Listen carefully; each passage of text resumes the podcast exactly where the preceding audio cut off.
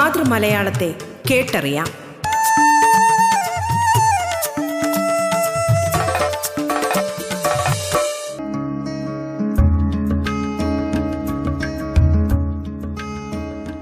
നമസ്കാരം പ്രിയ ശ്രോതാക്കളെ. മലയാള ഭാഷയെ ആഴത്തിലറിയാനുള്ള അവസരമൊരുക്കുകയാണ് റേഡിയോ കേരളയുടെ മലയാളം എന്ന ഈ പരിപാടി. മലയാളത്തിന്റെ ഇന്നത്തെ അധ്യായത്തിൽ അതിഥിയായി എത്തിയിരിക്കുന്നത് കാസർഗോഡ് കേന്ദ്ര സർവകലാശാല വിദ്യാഭ്യാസ വിഭാഗം പ്രൊഫസറും വിദ്യാഭ്യാസ ചിന്തകനും എഴുത്തുകാരനുമായ ഡോക്ടർ അമൃത് ജി കുമാറാണ്. വിദ്യാഭ്യാസം എന്ന ആസൂത്രിത കലാപം വിമർശനാത്മക വിദ്യാഭ്യാസം തുടങ്ങിയ നിരവധി കൃതികളും ദേശീയ അന്തർദേശീയ മാഗസീനുകളിൽ നിരവധി ലേഖനങ്ങളും എഴുതിയിട്ടുണ്ട് ഡോക്ടർ അമൃത് ജി കുമാർ. മലയാളത്തിലേക്ക് സ്വാഗതം.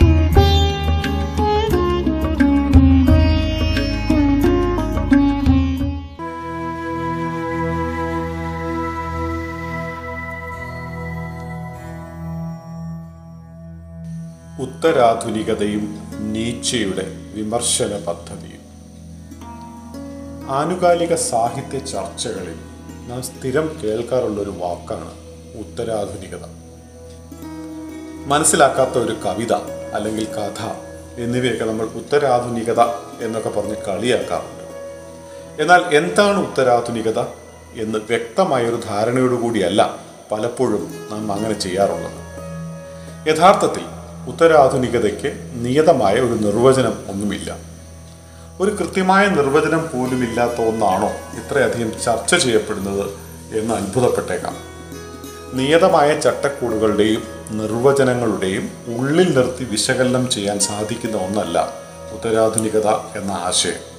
എന്നാൽ ഈ ആശയത്തെ സംബന്ധിക്കുന്ന അഭിപ്രായങ്ങളുടെ ഒരു സമന്വയം പല എഴുത്തുകാരിൽ നിന്ന് നമുക്ക് കണ്ടെത്താൻ സാധിക്കും. സാഹിത്യത്തിൽ മാത്രമല്ല കല വാസ്തുവിദ്യ തത്വശാസ്ത്രം എന്നിങ്ങനെ വിവിധ മേഖലകളിലായി പരന്നു കിടക്കുന്ന ഒരാശയമാണ് ഉത്തരാധുനികത. വാസ്തുവിദ്യയിൽ ഉത്തരാധുനികത പ്രതിനിധാനം ചെയ്യുന്നത് വ്യത്യസ്ത രീതികളുടെ ഉദാഹരണമായി മുഗൾ യൂറോപ്യൻ ദക്ഷിണേന്ത്യൻ എന്നിങ്ങനെയുള്ള രീതികളുടെ ഒരു സമന്വയം ഒരു നിർമ്മിതിയിലേക്ക് തന്നെ കൊണ്ടുവരിക എന്നുള്ളതാണ്. അതോടൊപ്പം തന്നെ പഴയ കാലങ്ങളിൽ കെട്ടിട നിർമ്മാണങ്ങൾക്ക് വേണ്ടി ഉപയോഗിച്ചിരുന്ന അല്ലെങ്കിൽ വാസ്തുവിദ്യയ്ക്ക് വേണ്ടി ഉപയോഗിച്ചിരുന്ന അസംസ്കൃത വസ്തുക്കളെ കൂടാതെ പുതിയ വസ്തുക്കൾ പരീക്ഷിച്ചുകൊണ്ട് വാസ്തുവിദ്യയെ സമീപിക്കുക എന്നുള്ളതാണ്. സാഹിത്യത്തിലാകട്ടെ ശിഥിലീകരിക്കപ്പെട്ടതും വൈരുദ്ധ്യാത്മകവും സാമാന്യ യുക്തിക്ക് പലപ്പോഴും നിരക്കാത്തതുമായിട്ടുള്ള കഥാകഥന രീതികൾ എന്നിങ്ങനെയാണ് ഉത്തരാധുനികതയുടെ സാന്നിധ്യങ്ങൾ വ്യക്തമാക്കുന്നത്. തത്വചിന്തയിലാകട്ടെ യാഥാർത്ഥ്യത്തിന്റെ വസ്തുനിഷ്ഠമായ വിവരണത്തിന്റെ വിശ്വാസ്യതയെ ചോദ്യം ചെയ്യുക അല്ലെങ്കിൽ വിവിധങ്ങളായ കാഴ്ചപ്പാടുകളെ ഉയർത്തിപ്പിടിക്കുക. ഈ കാഴ്ചപ്പാടുകൾ എല്ലാം തന്നെ അത് ഉയർത്തുന്നവരുടെ സത്യങ്ങൾ ആണെന്നുള്ള ആശയത്തെ മുൻപോട്ട് വയ്ക്കുക. ഇതൊക്കെയാണ് തത്വചിന്തയിൽ ഉത്തരാധുനികത മുൻപോട്ട് വയ്ക്കുന്നത്. ചുരുക്കം പറഞ്ഞാൽ ഉത്തരാധുനികത ഊന്നുന്നത് ശിഥിലീകരിക്കപ്പെട്ടതും വൈവിധ്യങ്ങൾ നിറഞ്ഞതും പരസ്പരം ഒത്തുപോകാത്ത ആശയങ്ങളുടെയും വസ്തുക്കളുടെയും സഹവർത്തിത്വവുമാണ്. കൃത്യതയോടെ വ്യവസ്ഥ ചെയ്യപ്പെട്ട ലോകക്രമം എന്ന ആശയത്തെ വെല്ലുവിളിക്കുകയാണ് ഉത്തരാധുനികത അടിസ്ഥാനപരമായി ചെയ്യുന്നത്. സത്യം പലതുണ്ടാകില്ല മറിച്ച് ഒന്നു മാത്രമേ ഉണ്ടാവുകയുള്ളൂ എന്ന വിശ്വാസത്തെ രൂക്ഷമായി ആക്രമിക്കുന്ന ഒരു ആശയമായി ഉത്തരാധുനികതയെ പരിചയപ്പെടുന്നത് കൂടുതൽ രസകരമായിരിക്കുമെന്ന് തോന്നുന്നു. ഉത്തരാധുനികതയെക്കുറിച്ച് ധാരാളം എഴുതിയിട്ടുള്ള ഒരു ചിന്തകനാണ് ഹേബർമാസ്. ഉത്തരാധുനികതയുടെ സാങ്കത്യത്തെ തന്നെ ഹേബർമാസ് ചോദ്യം ചെയ്യുന്നുണ്ട്. ജ്ഞാനോദയ കാലത്തിന്റെ ഉൽപ്പന്നമായ ആധുനികത ഒരു പൂർത്തിയാകാത്ത പദ്ധതിയാണെന്നും അതിനാൽ ഉത്തരാധുനിക ചർച്ചകൾ അസമയത്താണെന്ന് പോലും ഹേബർമാസ് വാദിക്കുന്നുണ്ട്. എന്നിരുന്നാൽ പോലും ഉത്തരാധുനികതയെ സംബന്ധിക്കുന്ന ചർച്ചകളുടെ നെടും തൂണാണ് ഹേബർമാസിന്റെ എഴുത്തും ചിന്തകളും. ഉത്തരാധുനികതയുടെ എടുത്തു പറയേണ്ട മറ്റു പ്രധാനപ്പെട്ട പ്രയോക്താക്കൾ ലിയോറ്റാഡ് ബാഡ്രിലാഡ് എന്നിവരാണ്. ഇവരെ കൂടാതെ ഉത്തരാധുനിക ചിന്തകളെ സമ്പുഷ്ടമാക്കിയ എഴുത്തുകാരുടെ ഒരു നീണ്ട നിര തന്നെയുണ്ട്. ഇവരുടെ എല്ലാം തത്വചിന്തകൾ വിശദീകരിക്കുന്നതിനുള്ള സമയം ഈ ഒരു ചെറിയ പ്രഭാഷണത്തിൽ ലഭിക്കില്ല. അതുകൊണ്ട് തന്നെ ഇവരുടെയൊക്കെ ഏറ്റവും മുൻഗാമിയായ ഉത്തരാധുനിക ചിന്തകൾക്ക് അടിത്തറയിട്ട ജർമ്മൻ ചിന്തകനായ ഫ്രെഡറിക് നീച്ചയുടെ ചിന്തകളെ അടിസ്ഥാനമാക്കിയാണ് ഈ ഒരു ചെറിയ പ്രഭാഷണം തയ്യാറാക്കിയിട്ടുള്ളത്. ഉത്തരാധുനികതയെ മനസ്സിലാക്കണമെങ്കിൽ നീച്ചയിൽ നിന്ന് തുടങ്ങണം എന്ന് പറഞ്ഞാൽ അതിശയോക്തിപരമാകും എന്ന് തോന്നുന്നില്ല. പത്തൊമ്പതാം നൂറ്റാണ്ടിലെ അവസാന പാദങ്ങളിൽ വൈജ്ഞാനിക ലോകത്ത് ആഴത്തിലുള്ള സ്വാധീനം സൃഷ്ടിച്ച നീച്ചയെ സ്പർശിക്കാതെ ഒരു ഉത്തര ആധുനിക ചിന്തകനും മുൻപോട്ട് പോകാൻ സാധിക്കില്ല. ആശയ ലോകത്തെ കീറി മുറിക്കുന്ന തരത്തിലുള്ള ചിന്തകളുടെ ആക്രമണമാണ് നീച്ചയുടെ ഭാഗത്തു നിന്ന് ഉണ്ടായിട്ടുള്ളത് എന്ന് കാണാൻ സാധിക്കും. അടിസ്ഥാന തത്വങ്ങളെയും സത്യത്തിന്റെ ഏകാത്മകതയെയും വിട്ടുവീഴ്ചകളില്ലാത്ത രീതിയിൽ നീച്ച് വിമർശന വിധേയമാക്കി. നീച്ചയുടെ അടിസ്ഥാന വിമർശനം അതായത് അറ്റാക്ക് ഓൺ ഫൗണ്ടേഷൻസ് ഒരു തരത്തിൽ പറഞ്ഞാൽ ഈ അറ്റാക്ക് ഓൺ ഫൗണ്ടേഷൻസ് നിലനിന്നിരുന്ന കാഴ്ചപ്പാടുകളുടെയും ബോധ്യങ്ങളുടെയും അടിത്തറ ഇളക്കൽ കൂടിയായിരുന്നു. ഈ അടിത്തറ ഇളക്കൽ എങ്ങനെയാണ് സംഭവിക്കുന്നത് എന്ന് നമുക്ക് നോക്കാം. പ്രണയ നൈരാശ്യം മൂത്ത് കാമുകൻ കാമുകിയെ കഴുത്തറത്ത് കൊല്ലുന്നു അല്ലെങ്കിൽ ആസിഡ് എഴിഞ്ഞു ആസിഡ് എറിഞ്ഞു വികൃതമാക്കുന്നു. ഇതൊക്കെ ശരിയാണോ എന്ന് ചോദിച്ചാൽ നാം എല്ലാം പറയുന്ന ഉത്തരം അവയെല്ലാം തന്നെ അങ്ങേയറ്റത്തെ അധാർമികവും കുറ്റകരവുമായ പ്രവൃത്തിയാണ് എന്നാവും. അവ അവ തെറ്റ് അല്ലെങ്കിൽ അധാർമികമാകുന്നത് എങ്ങനെ എന്ന് നമ്മോട് വീണ്ടും ആരെങ്കിലും ചോദിച്ചാൽ ഒരുപക്ഷെ ഉത്തരം കിട്ടുക അത് തെറ്റാവുന്നത് അത് അധാർമികമാകുന്നത് അത് നമ്മുടെ മനസാക്ഷിക്ക് നിരക്കാത്തത് കൊണ്ടാണ് എന്നാവും. ഇനി നിയമത്തെ പേടിച്ചുകൊണ്ട് ഇത്തരത്തിലുള്ള അധാർമികത ചെയ്യാത്തവർ ഉണ്ടാവുമോ? അങ്ങനെയുള്ളവർ ഉണ്ടെങ്കിൽ കൂടി അവർ ഉത്തരം പറയുക മനസാക്ഷിയെ സാക്ഷ്യപ്പെടുത്തിയിട്ടാവും. അപ്പോൾ മനസാക്ഷി സമ്മതിക്കാത്തത് കൊണ്ടാണ് നാം അധാർമികമായി ഒന്നും പ്രവർത്തിക്കാത്തതെന്നർത്ഥം. നിങ്ങളുടെ മനസാക്ഷി ശരിയാണ് എന്നുള്ളതിന് എന്താണ് ഉറപ്പ് എന്നൊരു മറുചോദ്യം വീണ്ടും നമ്മോട് ആരെങ്കിലും ചോദിച്ചാൽ നാം ഒരുപക്ഷെ പറയുക നിങ്ങൾ നിങ്ങളുടെ മനസാക്ഷിയോട് ചോദിച്ചു നോക്കൂ എന്നാവും. മനസാക്ഷി ഉള്ളവർക്കെല്ലാം മറ്റൊരാളെ കൊല്ലുന്നത് അല്ലെങ്കിൽ ആസിഡ് ബൾബ് എറിയുന്നത് അല്ലെങ്കിൽ അത്തരത്തിലുള്ള അധാർമികമായിട്ടുള്ള കാര്യങ്ങൾ എല്ലാം തന്നെ അവരുടെ മനസാക്ഷി നിഷേധിക്കും എന്നുള്ള വിശ്വാസമാണ് നമ്മളിലെല്ലാം രൂഢമൂലമായിട്ടുള്ളത്. ഇത്തരത്തിൽ സന്മാർഗികമായ എല്ലാ കാര്യങ്ങളും ചെയ്യുന്നതിന് നമുക്ക് അടിസ്ഥാനമായിട്ടുള്ളത് നമ്മുടെ മനസാക്ഷിയാണ്. മനസാക്ഷി നമ്മുടെ ധാർമ്മികമായ പ്രവർത്തനങ്ങളുടെ ആസ്ഥാനമാകുന്നതിനുള്ള പ്രധാനപ്പെട്ട കാരണങ്ങൾ രണ്ടാണ്. ഒന്നാമതായി നമ്മുടെ ധാർമ്മിക മൂല്യങ്ങളെ ഉൾക്കൊണ്ടിരിക്കുന്നതും അതിനനുസരിച്ചുള്ള പ്രവർത്തികൾക്ക് പച്ചക്കൊടി കാണിക്കുന്നതും നമ്മുടെ മനസാക്ഷിയാണ്. ഇനി ഈ നല്ല കാര്യങ്ങൾ ചെയ്യാൻ അനുവദിക്കുകയും മോശം കാര്യങ്ങളെ തടയുകയും ചെയ്യുന്ന നമ്മുടെ മനസാക്ഷിക്ക് അതിന്റെ തീരുമാനങ്ങളിലേക്ക് എത്തുന്നതിന് മറ്റാരുടെയും സമ്മതമോ പച്ചക്കൊടിയോ ആവശ്യമില്ലതാണ് അതായത് നമുക്ക് പ്രവർത്തിക്കുന്നതിന് മനസാക്ഷിയുടെ പച്ചക്കൊടി ആവശ്യമായി വരികയും മനസാക്ഷിക്ക് പ്രവർത്തിക്കുന്നതിന് അങ്ങനൊരു പച്ചക്കൊടിയുടെ ആവശ്യമില്ലാതിരിക്കുകയും ചെയ്യുന്നു. അതുകൊണ്ട് അടിസ്ഥാനം എന്ന് പറയുന്നത് നമ്മുടെ പ്രവൃത്തികളെയും ചിന്തകളെയും ന്യായീകരിക്കുകയും എന്നാൽ സ്വയം ന്യായീകരണം ആവശ്യമില്ലാതിരിക്കുകയും ചെയ്യുന്ന ഒന്നാണ്. ഇത് ഒരു വീടിന്റെ അടിത്തറയ്ക്ക് തുല്യമാണ്. ഒരു അടിത്തറയാണ് നല്ല ഉദാഹരണം. വീടിന്റെ അടിത്തറ നല്ലൊരു ഉദാഹരണമാണ്. വീട് അടിത്തറയിൽ നിലനിൽക്കുമ്പോൾ തന്നെ അടിത്തറയ്ക്ക് മറ്റടിത്തറ ആവശ്യമില്ല എന്ന് വരുന്നു. ഇതുപോലെ മനസാക്ഷിക്ക് കാര്യങ്ങൾ ചോദിച്ച് തെറ്റോ ശരിയോ എന്ന് തീരുമാനിക്കുന്നതിന് മറ്റൊരടിത്തറ അല്ലെങ്കിൽ മറ്റൊരു മനസാക്ഷി ഇല്ലാതെ വരുന്നു. വിജ്ഞാനത്തെ സംബന്ധിക്കുന്ന മനുഷ്യന്റെ അടിത്തറ ശാസ്ത്രജ്ഞാനമാണല്ലോ. നാട് മുഴുവൻ പടർന്നു പിടിച്ചിരിക്കുന്ന കൊറോണ ഒരു സൂക്ഷ്മജീവിയായ വൈറസ് മൂലമാണ് എന്ന് നമ്മൾ വിശ്വസിക്കുന്നതിനുള്ള പ്രധാനപ്പെട്ട കാരണം അത് ശാസ്ത്രജ്ഞാനമാണ് എന്നുള്ളത് കൊണ്ടാണ്. ഇത്തരത്തിൽ ലോകത്തെ മനസ്സിലാക്കുന്നതിനുള്ള ഏറ്റവും പ്രധാനപ്പെട്ട മാർഗമായി ശാസ്ത്രം അവലംബിക്കുന്നത് അതിന്റെ രീതിശാസ്ത്രങ്ങളെയാണ് അല്ലെങ്കിൽ മെത്തഡോളജിയെയാണ് അപ്പോൾ രീതിശാസ്ത്രങ്ങൾ അടിത്തട്ടും ശാസ്ത്രജ്ഞാനം അതിന്റെ ഉൽപ്പന്നങ്ങളുമായി മാറുന്നു. ചുരുക്കി പറഞ്ഞാൽ എല്ലാവർക്കും സ്വീകാര്യമായ ഒരു പൊതു സത്യം മുൻപോട്ട് വയ്ക്കുന്നതിന് നാം എല്ലാം ആശ്രയിക്കുന്നത് ഇത്തരത്തിലുള്ള വിവിധങ്ങളായ അടിത്തറകളെയാണ് അല്ലെങ്കിൽ അടിത്തട്ടുകളെയാണ്. ധാർമ്മികമായ കാര്യങ്ങളിൽ മനസാക്ഷി വൈജ്ഞാനികമായ കാര്യങ്ങളിൽ ഗവേഷണ രീതിശാസ്ത്രം എന്നിങ്ങനെ പോകുന്നു അടിത്തറകൾ അല്ലെങ്കിൽ അടിസ്ഥാനങ്ങൾ. അടിത്തറയെ ആശ്രയിച്ചുകൊണ്ട് പൊതുസത്യങ്ങൾ നിർമ്മിക്കുന്നതിനുള്ള എല്ലാ ശ്രമങ്ങളും പരാജയപ്പെടും എന്നാണ് ഫ്രെഡറിക് നീച്ചെ മുൻപോട്ട് വയ്ക്കുന്ന വാദം. സർവത അംഗീകരിക്കപ്പെട്ട അടിത്തറയിൽ നിന്നുകൊണ്ടാണ് തന്റെ വാക്കുകളും പ്രവൃത്തികളും എന്ന് വിശ്വസിക്കുന്ന ഓരോരുത്തരും സ്വയം വഞ്ചിക്കുക കൂടിയാണ് ചെയ്യുന്നതെന്ന് നീച്ചെ വിമർശിക്കുന്നുണ്ട്.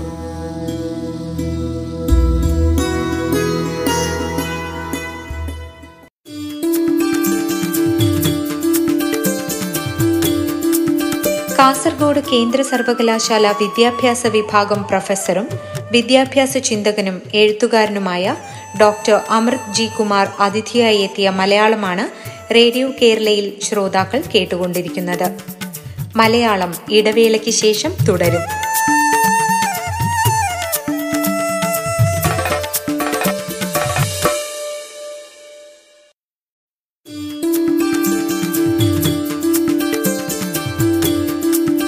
കാസർഗോഡ് കേന്ദ്ര സർവകലാശാല വിദ്യാഭ്യാസ വിഭാഗം പ്രൊഫസറും വിദ്യാഭ്യാസ ചിന്തകനും എഴുത്തുകാരനുമായ ഡോക്ടർ അമൃത് ജി കുമാർ അതിഥിയായി എത്തിയ മലയാളമാണ് റേഡിയോ കേരളയിൽ ശ്രോതാക്കൾ കേട്ടുകൊണ്ടിരിക്കുന്നത്. തുടർന്ന് കേൾക്കാം മലയാളം.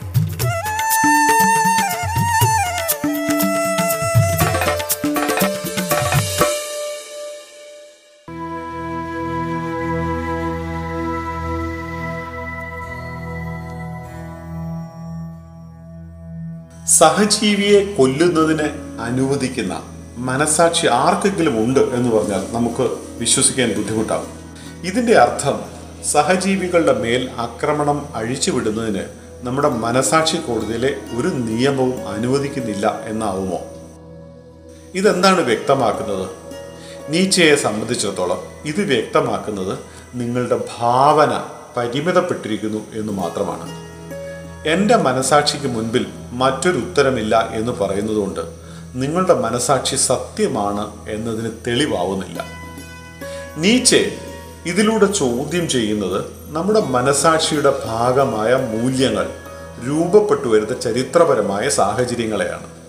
ഇതിൽ വീണ്ടും നീച്ചെ ഉപയോഗിക്കുന്നത് ജീനിയോളജി എന്ന മാർഗമാണ്. വംശാവലി എന്ന് മലയാളത്തിൽ പറയാം.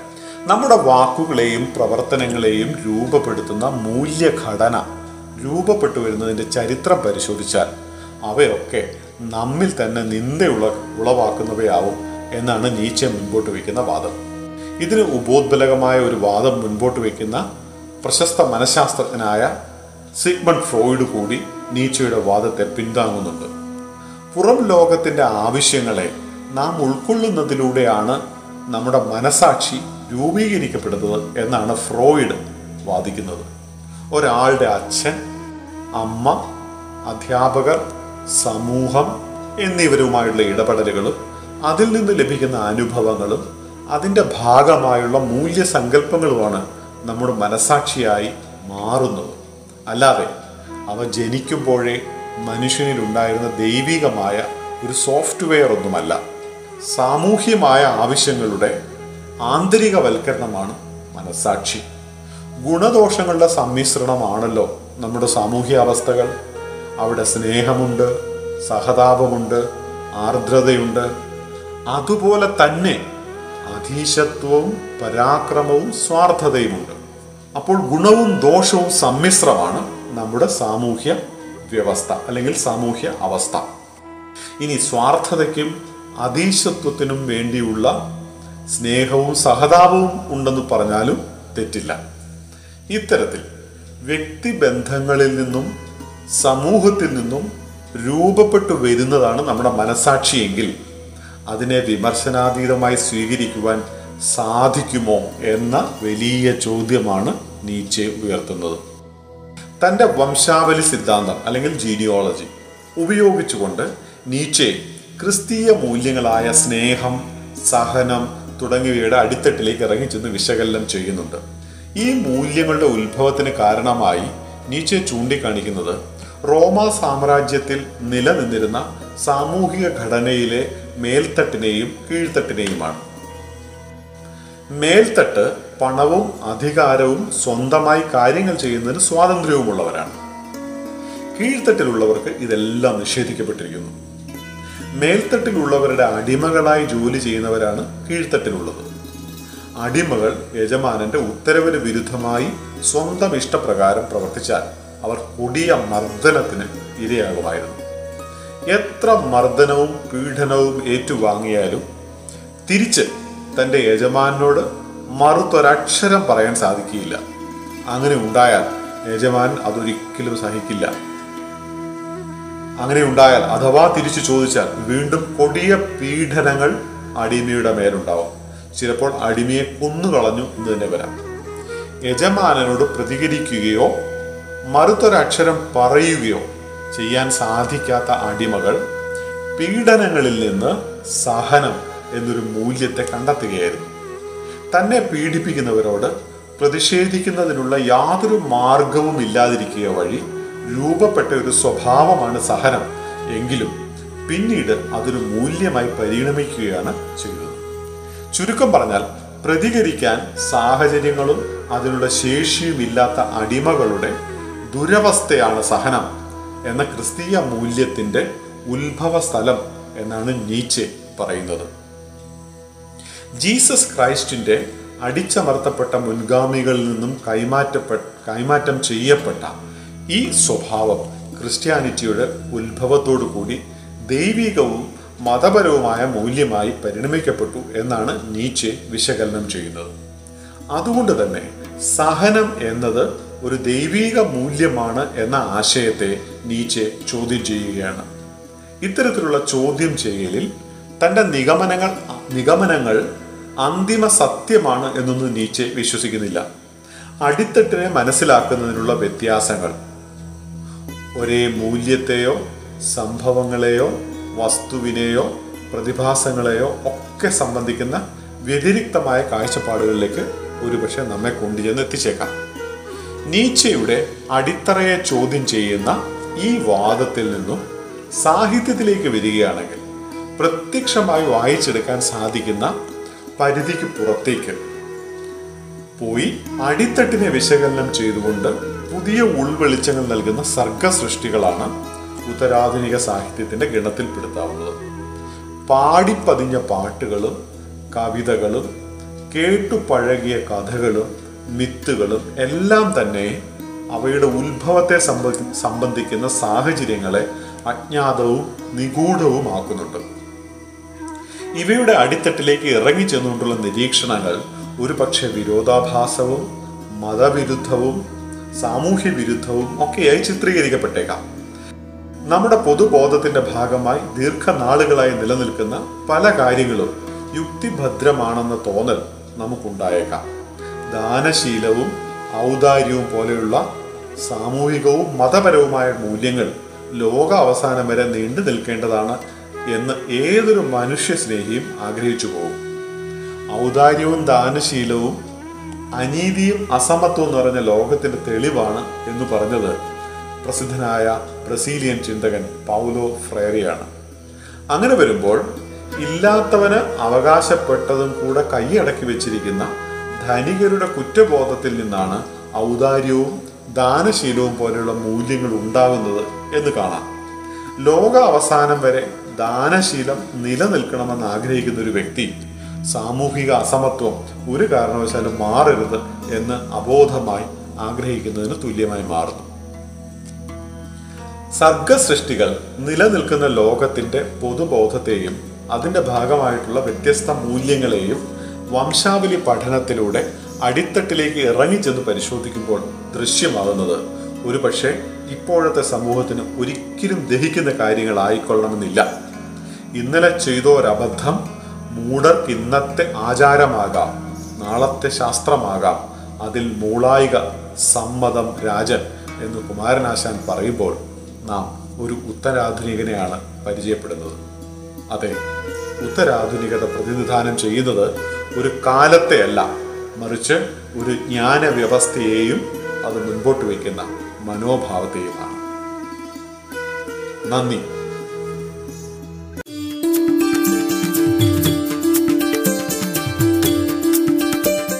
കാസർഗോഡ് കേന്ദ്ര സർവകലാശാല വിദ്യാഭ്യാസ വിഭാഗം പ്രൊഫസറും വിദ്യാഭ്യാസ ചിന്തകനും എഴുത്തുകാരനുമായ ഡോക്ടർ അമൃത് ജി കുമാർ അതിഥിയായി എത്തിയ മലയാളത്തിന്റെ ഇന്നത്തെ അധ്യായം ഇവിടെ പൂർണമാകുന്നു. നമസ്കാരം.